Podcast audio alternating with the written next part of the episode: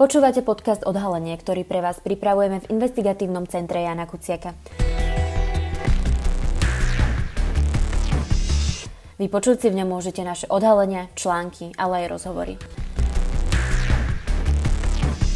Dnes o hoaxoch, ktoré sprevádzajú teroristický útok voči LGBT plus menšine na Zámodskej ulici v Bratislave a o verejnej a politickej diskusii, ktorá nastáva po vražde Matúša Horváta a Juraja Vankuliča. Moje meno je Karolina Farská a o téme sa budem rozprávať s mojou kolegyňou, reportérkou ICK Karinkou Vári Šojmoš a reportérom denníka N Vladimírom Šnidlom.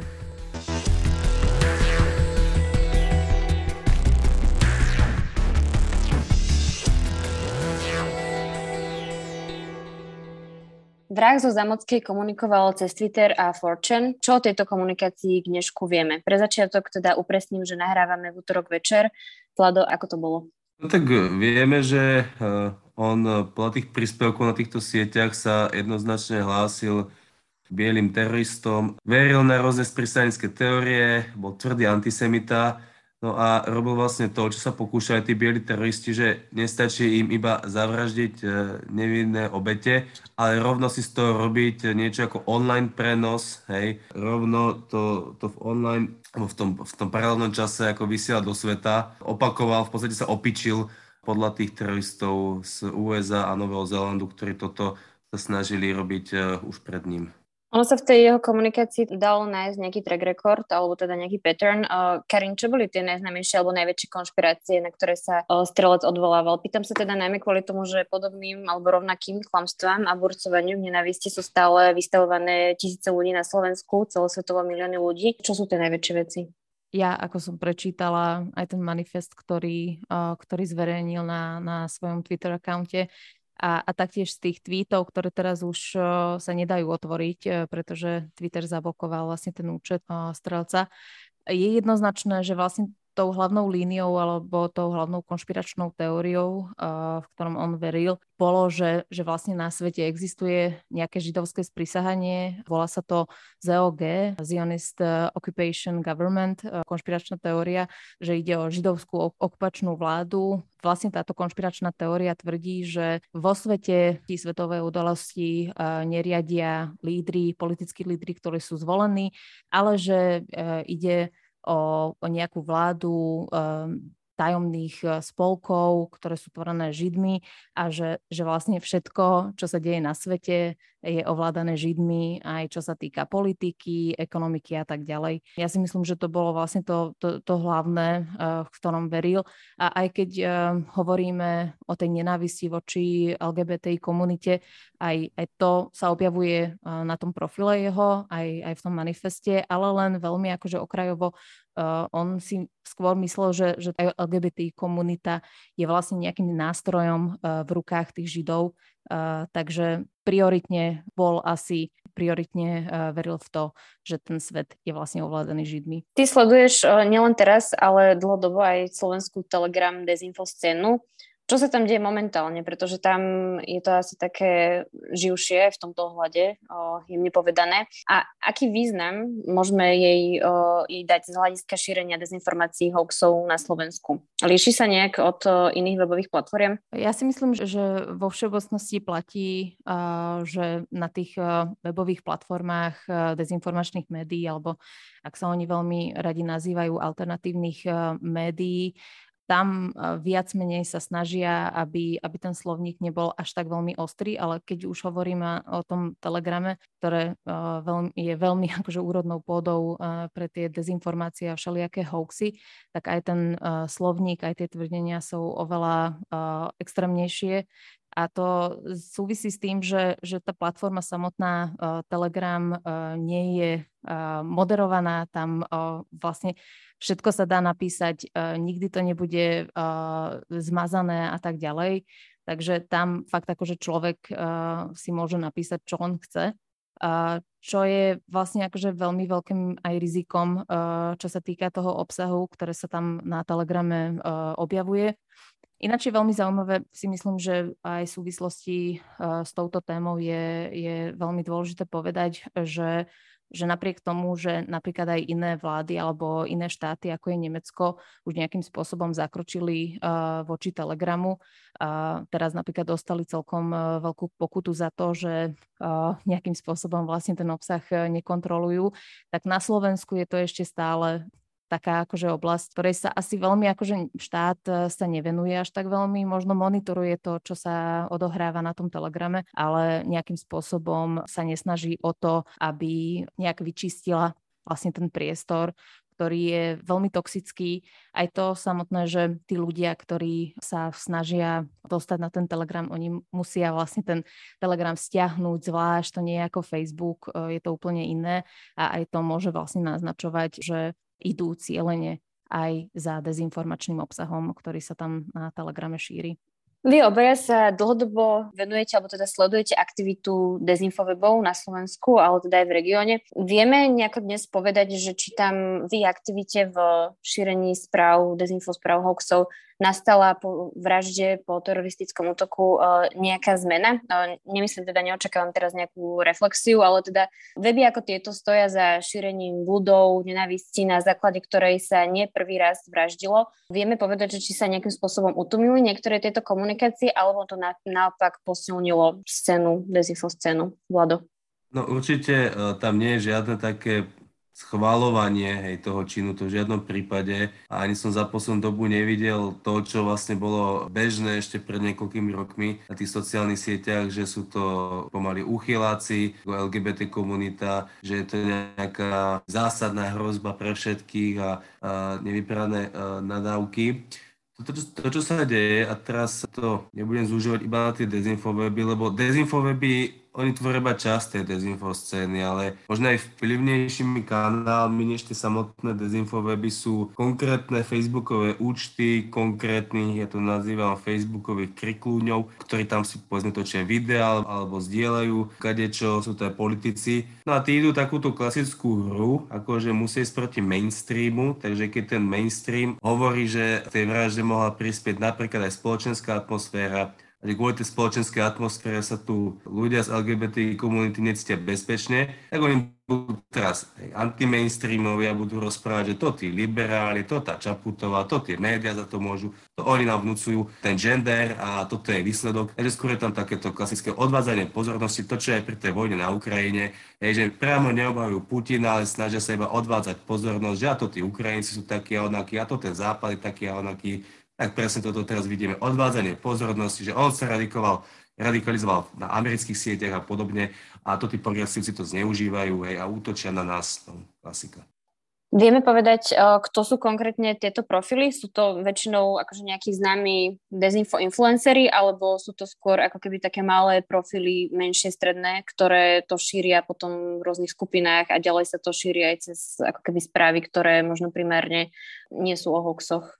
No, to, čo hovorím, to sú napríklad neviem, politici od Kufovcov, e, republiky, hej, Kotlebáni nevravím, hej, takéto vravím, odvádzanie pozornosti, že sa to zneužíva, že vlastne zase útočia na nás tí hnusní liberáli a že treba teraz, ja neviem, urobiť radšej nejaký pochod za rodinu, plus neviem, takí tí rôzni, tých nenazývam prvom konšpirátora, ale majú k ním blízko, ja neviem, pokojne aj ľudia z, z denníku štandard, hej, ako Doug Daniš a podobne, ktorí zase oni vždy potrebujú byť akože nemainstreamoví, či je to Rusko, či je to očkovanie a aj teraz táto, tento vlastne teroristický útok podľa policie, tak oni nemôžu jednoznačne pomenúť, ako to je naozaj, že túto jeden terorista zavraždil dvoch ľudí kvôli tomu, že boli pre, pred podnikom pre LGBT komunitu toto nedokáže jednoznačne povedať, a že to je vlastne spoločenská atmosféra, ktorá je nepriateľská k LGBT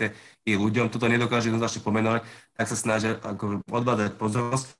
A do toho pribúdajú také tie klasické, a to sú vyložené konšpirácie, že je to, že to je, je to ako ako údaje, že tam to bolo tiež na, narafičené, že je to ako s Lučanským, že to bolo tiež narafičené, že on, ja neviem, že to bola nejaká milenecká vražda, takéto už vyložené hovadiny, ktoré sa nezdiali priamo nejakými týmito, eh, hej, týmito vplyvnými kanálmi skôr pri tých diskusiách, akože na tie diskusie samo o sebe vplyv na tých ľudí.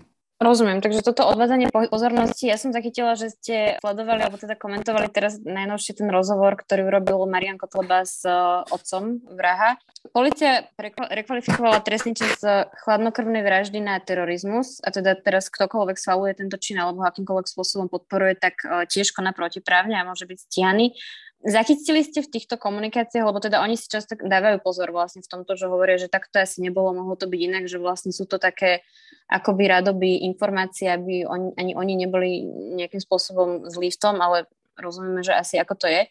Bude policia a o, orgány trestné činnom konaní schopní toto vymáhať a zachytili ste tam prípadne niečo ako schvalovanie toho, čo sa stalo, alebo niečo, čo by mohlo byť v súlade s tým, že podporujú trestný čin terorizmu? Čo sa týka priamo uh, toho Kotlebovho rozhovoru s otcom toho, uh, toho vraha, tak tam uh, vyložené schvalovanie nebol. Kotleba zase nie je blbý, on vie, že je v podmienke a že je ostro sledovaný, takže on tam on to robil v podstate chytro, že on uh, nalákal hej, publikum, aby si pustil ten rozhovor, pričom než vôbec došlo k tomu samotnému rozhovoru, tak on tam mal polhodinový monológ, kde presne splietal tie svoje e, bláboli o tom 60 pohlaví a nejaká žena sa kde si vydala za krokodíla, že to je všetko chore a vždy tam dal, ale on neschvaluje, on neschvaluje ten samotný čin, on to odsudzuje, aby presne bol z obliga. Takže toto robil ten Kotleba čo sa týka toho samotného otca toho vraha, tak áno, on, on vypustil do sveta tú konšpiračnú teóriu, že to celé mohlo byť nafingované a že mohli toho syna iba zneužiť. A treba k tomu pristupovať tak, že on, e, to je vlastne jav, ktorý psychológovia poznajú, že je to taký vlastne obranný mechanizmus, kedy e, človek si nechce pripustiť alebo je konfrontovaný s veľmi uh, ťažkou realitou, hej, že vlastne jeho syn nielenže spácha samovraždu, ale ešte aj za, za vraždu dvoch ľudí Takže odmieta tú realitu prijať a vymýšľa si nejaké hej, verzie, ktoré dajú ako nejaké vysvetlenie alebo nejakú nádej, že to tak nemo, ne, nemohlo byť. Uh, takže ako keby tak treba pristúpať uh, k tomu, čo tvrdí ten jeho otec, že uh, on nepredložil absolútne žiadne dôkazy, že by hej, to malo byť nafingované a podobne. Absolútne nič, to je hovorím, skôr iba opravná reakcia. No a potom iná vec je, iná vec sú klasické nenávistné komentáre od bežných užívateľov Facebooku, ktoré napríklad uh, schválujú hej, uh, ten, ten teroristický čin a tam naozaj to môže mať ten, ten, to prekvalifikovanie toho skutku, skutku ten vplyv, že policia ich bude môcť akože stíhať alebo bude mať nástroje na ich stíhanie. A keďže môžem do toho trošičku uh, vstúpiť a, a ešte doplniť, ja si myslím, že to je taktiež veľmi veľká otázka, že na jednej strane, čo spraví policia proti tým, ktorí uh, schvalujú tento čin, ale že čo spravia napríklad aj proti tým, ktorí cieľene šíria konšpirácie o tejto vražde uh, dvojnásobnej. Takže ja si myslím, že aj tam je akože patričné sa pýtať policii, že ako zakročí aj napríklad proti uh, takým osobám, akým je napríklad Danny Kolar, ktorý priamo šíri absolútne blúdy o tom,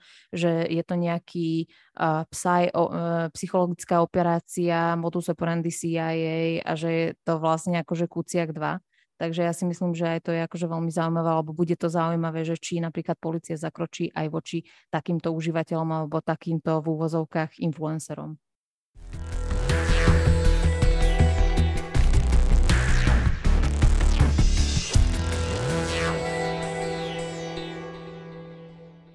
Týmto, čo hovoríte, tak uh, s tým súvisia aj moja ďalšia otázka a to je to, mm. že aké sú uh, mýty a klamstvá, ktoré sprevádzajú vraždu a vyšetrovanie od začiatku. Vy ste už viacerí teda spomenuli, ale aby sme si to možno tak zosumarizovali, čo dnes vieme z verejne dostupných informácií určite vylúčiť?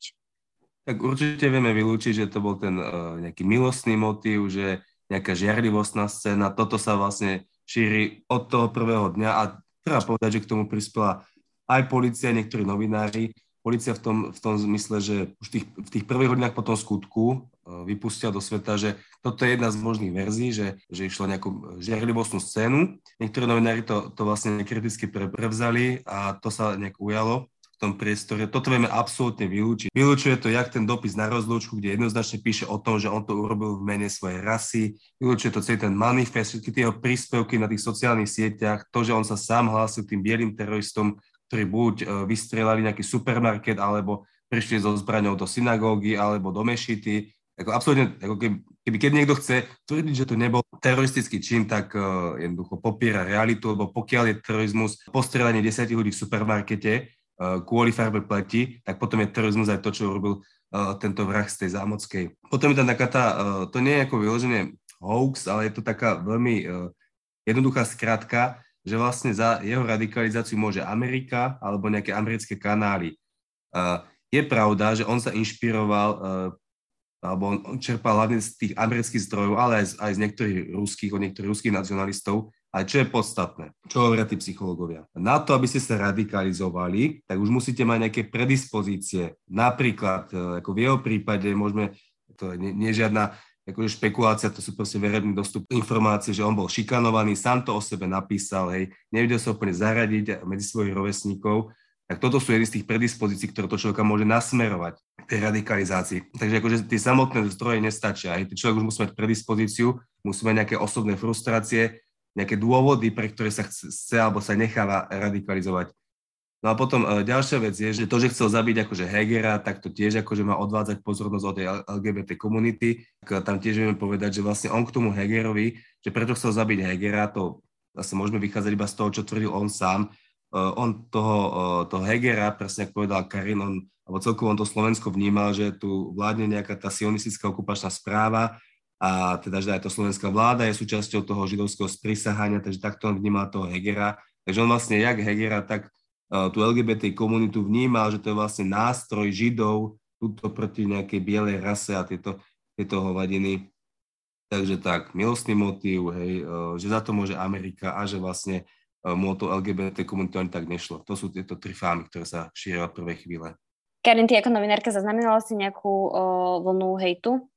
Ja osobne úprimne nie, ale je pravdou, že ja ne, nerobím uh, dennodenné spravodajstvo. Ale myslím si, že naši kolegovia, ktorí napríklad aj uh, robili reportáže alebo písali články o, o tomto čine, mohli byť alebo môžu byť uh, terčom nenávistných komentárov a nenávistných správ, ale neviem, uh, Vlado možno uh, si zaznamenal niečo, niečo podobné. Som zaznamenal nejaké uh, hejty? Ale... Áno, áno, ten, tak uh, vy sa tejto téme venujete dlhodobo, takže asi aj uh, ľudia, či už na dezinfoscéne, alebo teda akokoľvek teraz nazveme, tak vedia o vás.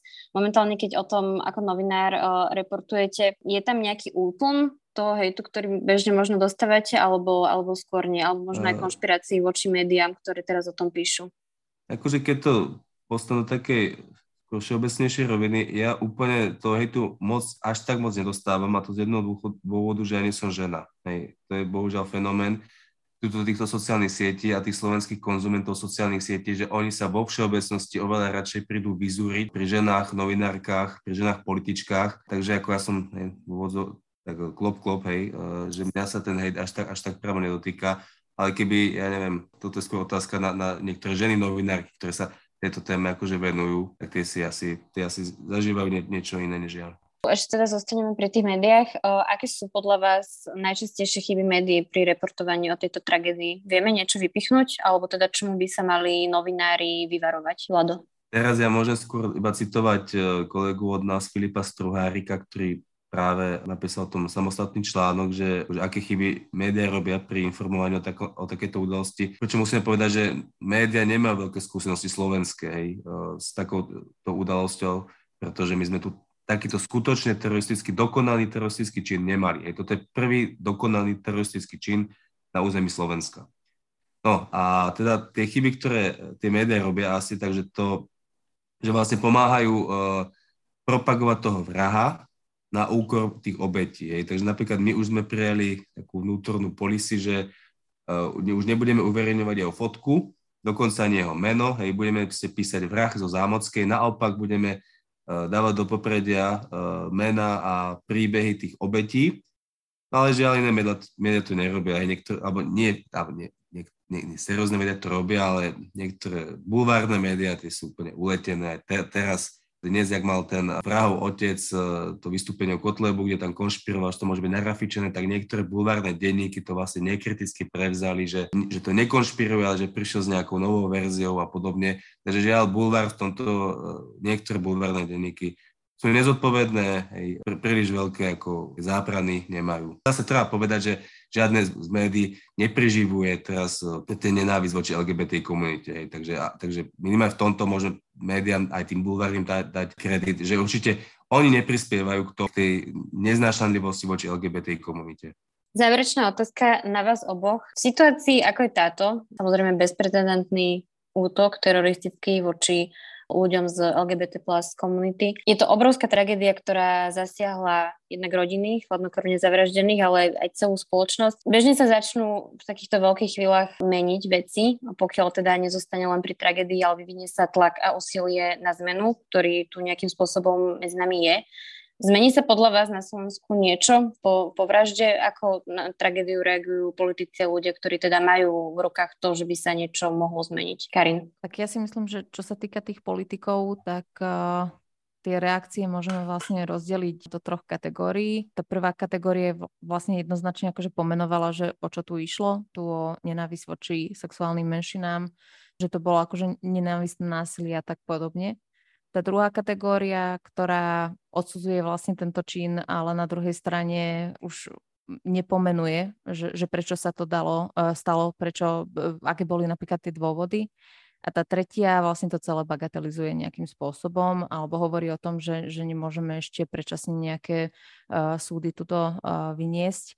Uh, ja si myslím, alebo dúfam v to, uh, že, že okrem toho, že sa otvorí táto debata, že ako sa naša spoločnosť vlastne stavia voči sexuálnym menšinám. Otvorí sa aj téma toho, že čo by sme mohli spraviť eh, v oblasti vzdelávania. Uh, pretože tu vidíme, že, že tento vrah, tento strelec vlastne prepadol konšpiračným teóriám absolútne sa dostal do kráľčie nory a, a, a prepadol tomu celému.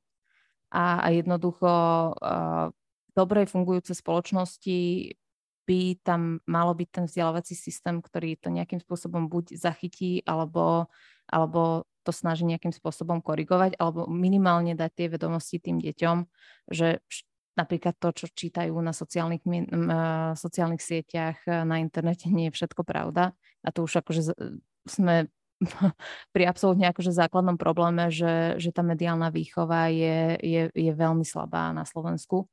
A, a nehovorím, že, že možno by sa dalo akože predísť takýmto situáciám, pretože to, to je akože extrémny prí, prípad tohto vraha zo Zámockej. Je to absolútne bezprecedentný extrémny prípad, ale na druhej strane si myslím, že, že robíme málo, čo sa týka tej mediálnej výchovy a problematika konšpiračných, konšpiračných teórií.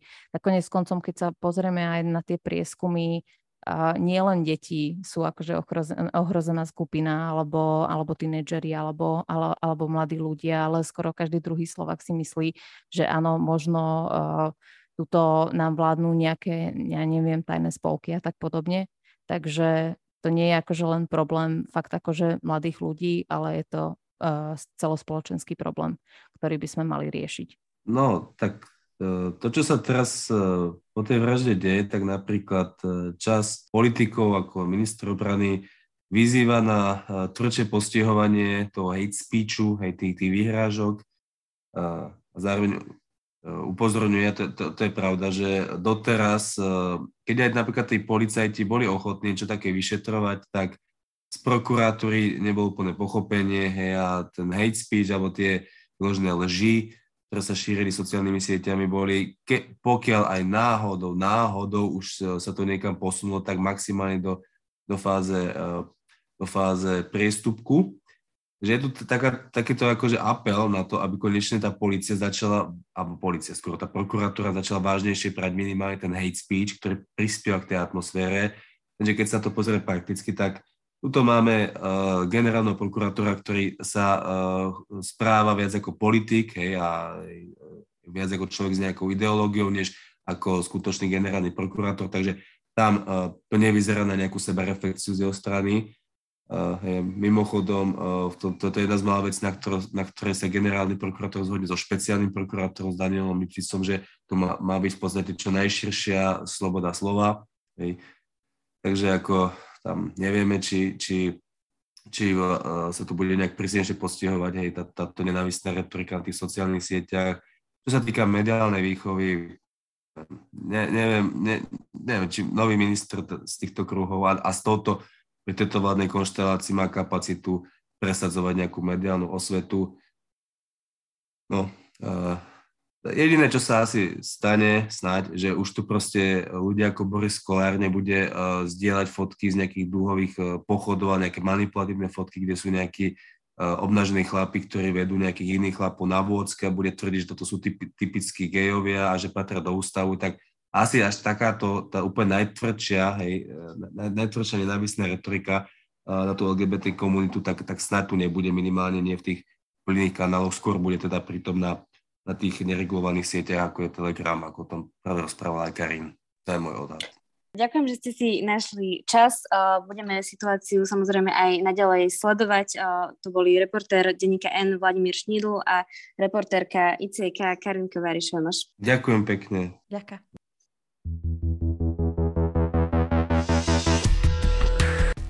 Ďakujeme, že ste si vypočuli podcast Odhalenie, ktorý pre vás pripravujeme v investigatívnom centre Jana Kuciaka. Naše články nájdete na webe www.icek.sk. Akékoľvek nápady, tipy, ale aj pripomienky nám môžete posielať na icek.icek.sk. Do počutia.